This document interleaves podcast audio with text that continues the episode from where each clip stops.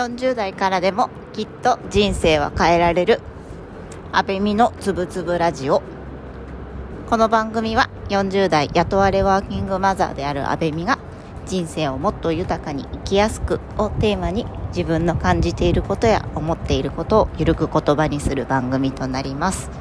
今日はですね昼休みにまたまたまたあの打ち合わせが入ってしまいましてあのいつも行っている音声配信ができなかったので今日は夕方ちょっと今会社を抜き出してですねあの収録をしております。これが終わったらあの子供を迎えにお家に帰ろうかなと思っております。このところですね、あの、年明けぐらいから、あの、会社がかなりやっぱりいろいろ多忙で、えっと、我々の部署の、あの、組織も変わったし、かつ、えっと、昨年ですね、あの、私のところは経営陣がですね、刷新してるんですね。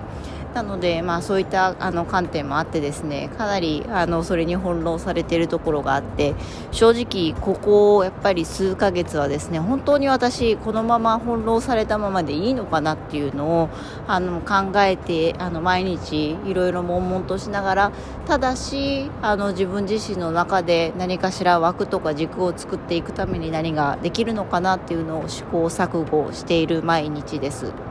で今やっているそのやっぱり会社の経営体制とか仕事への姿勢ここと自分がやっぱり共感できる部分があるのであればやりがいを持ってやれると思うんですけれども今のやっぱり体制っていうのがどっちがいい悪いっていうのはないんですけれどもやっぱり私が働きたい姿勢とか働きたい環境と少しあのズレが出てきていることによってそこに対する違和感っていうのが拭えないままあのここの今あのいろいろあの考えるフェーズに来ています。でそんなフェーズに来ていながらもですねちょっとあの今週また改めてその会社員雇われの身であることのありがたさとかメリットっていうのをまた改めて考える機会があったので今日はそのお話をしようかなというふうに思っています。で以前ですねあの私もこの音声配信で過去に触れてると思うんですけれども私の夫は、えっと、うつ病ということで昨年診断されまして数ヶ月会社を休職しているんですね。で3ヶ月ぐらいかなお休みをして、えーと、今年の、えーと2月3月ぐらいから復職をいたしました。で、まあ、このコロナの環境もあったので、えっと、出社の比率は非常にあの低くですね。あのほぼほぼ在宅で仕事をこなしていたんですけれどもちょっと5月に入ってからまたちょっと会社での自分の役割とか会社仕事での、まあ、自分が何ができるかっていうところが彼の中でも分からなくきてなってしまったようで、えっと、5月の中旬からまたちょっと会社を休むことになってまして6月に入ってあの休職願いをあの彼は出しております。でやっぱり以前と違うのは以前は本当に原因が特定できなくてもう全体がいろいろ重なってうつ病ということだったんですけれども今回は私があの彼を見ている限りにおいては、まあ、会社での今の仕事とかタスクとかが自分が今あのやれる範囲を超えている実際超えているかどうかはわからないんですが彼の中で超えているように感じている。からそこのプレッシャーから少しまた心神喪失が起こっているのかなというふうに見えています。ただこれは私は妻としての意見なので本当のところは彼も分かんないでしょうし、まあ、医学的な知見はそういったやっぱり関係あのお医者さんに任せるべきだと思うんですが一番近いパートナーとして彼を見ててそう思います。でまあ、そんな背景でですねあの非常にありがたいと言いますかあの幸いだった点はやっぱり彼はもともとずっと社会人をやっている中であの休職をしてもずっとサラリーマンなんですよね。なのであの社会保険をですねやっぱりずっと入っております。でじゃあ社会保険って何なのっていうところなんですけれども、まあ、確認なんですけれどもこの、えっと、所属している自分の会社がですね加入している、まあ、健康保険とかを含めた保険ですね。であのその中で、えっと、例えば病気になりました。怪我になりましたっていうようなやむを得ない事情に対してやむを得ない事情で休職をしてでかつあの会社から給与が支払われない場合この、えーと、定義において労働者の生活を担保して、えーと、保障するために社会保険が肩代わりをして我々が今まで財源として創出をしてきたあのお金を積み立てでですねそういう方にあの分配して払ってくれるというあの仕組みがあります。でこれの対象にうちの夫はなりましたので、えーと給与の3分の2ですねこれが、えっと、もしかしたらその会社によって違うのかもしれないんですけれども、えっと、1年半あの彼はもともとその前に、えっと、半年ぐらいお休みをしておりましたので、まあ、今これから休んであの1年ぐらいですねこれは3分の2ぐらいの給与はあの保証されるということになります。でこれをやっぱりももらえる、えっと、取得条件というのがいくつかあると思ってましてその社会保険制度どういうのに所属しているかにもよるんでしょうけれども所属しているあの会社の社会保険は多分、えっと、その会社にあの何年勤めているかつまりその社会保険料を今まで何年あの支払い続けているか。であとは連続してですね4日以上の休職をしていること。であのそんなにたくさんあのほぼほぼそういう会社はないと思うんですけれども給食中に給与の支払いが発生しないことというところが条件になって支払われるものになります。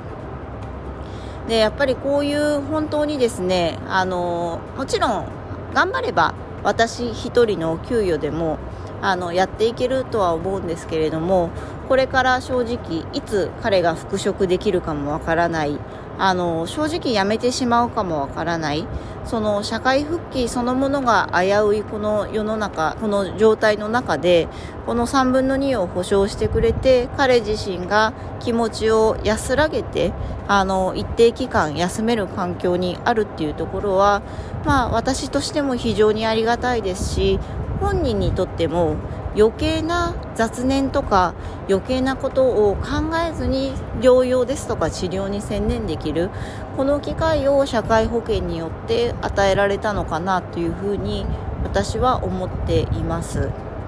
でやっぱりお金ってすごく大事でお金で全ての幸せは買えないけれども買える幸せもあるしお金を持っていることによって不必要な不幸せを回避できる可能性がある。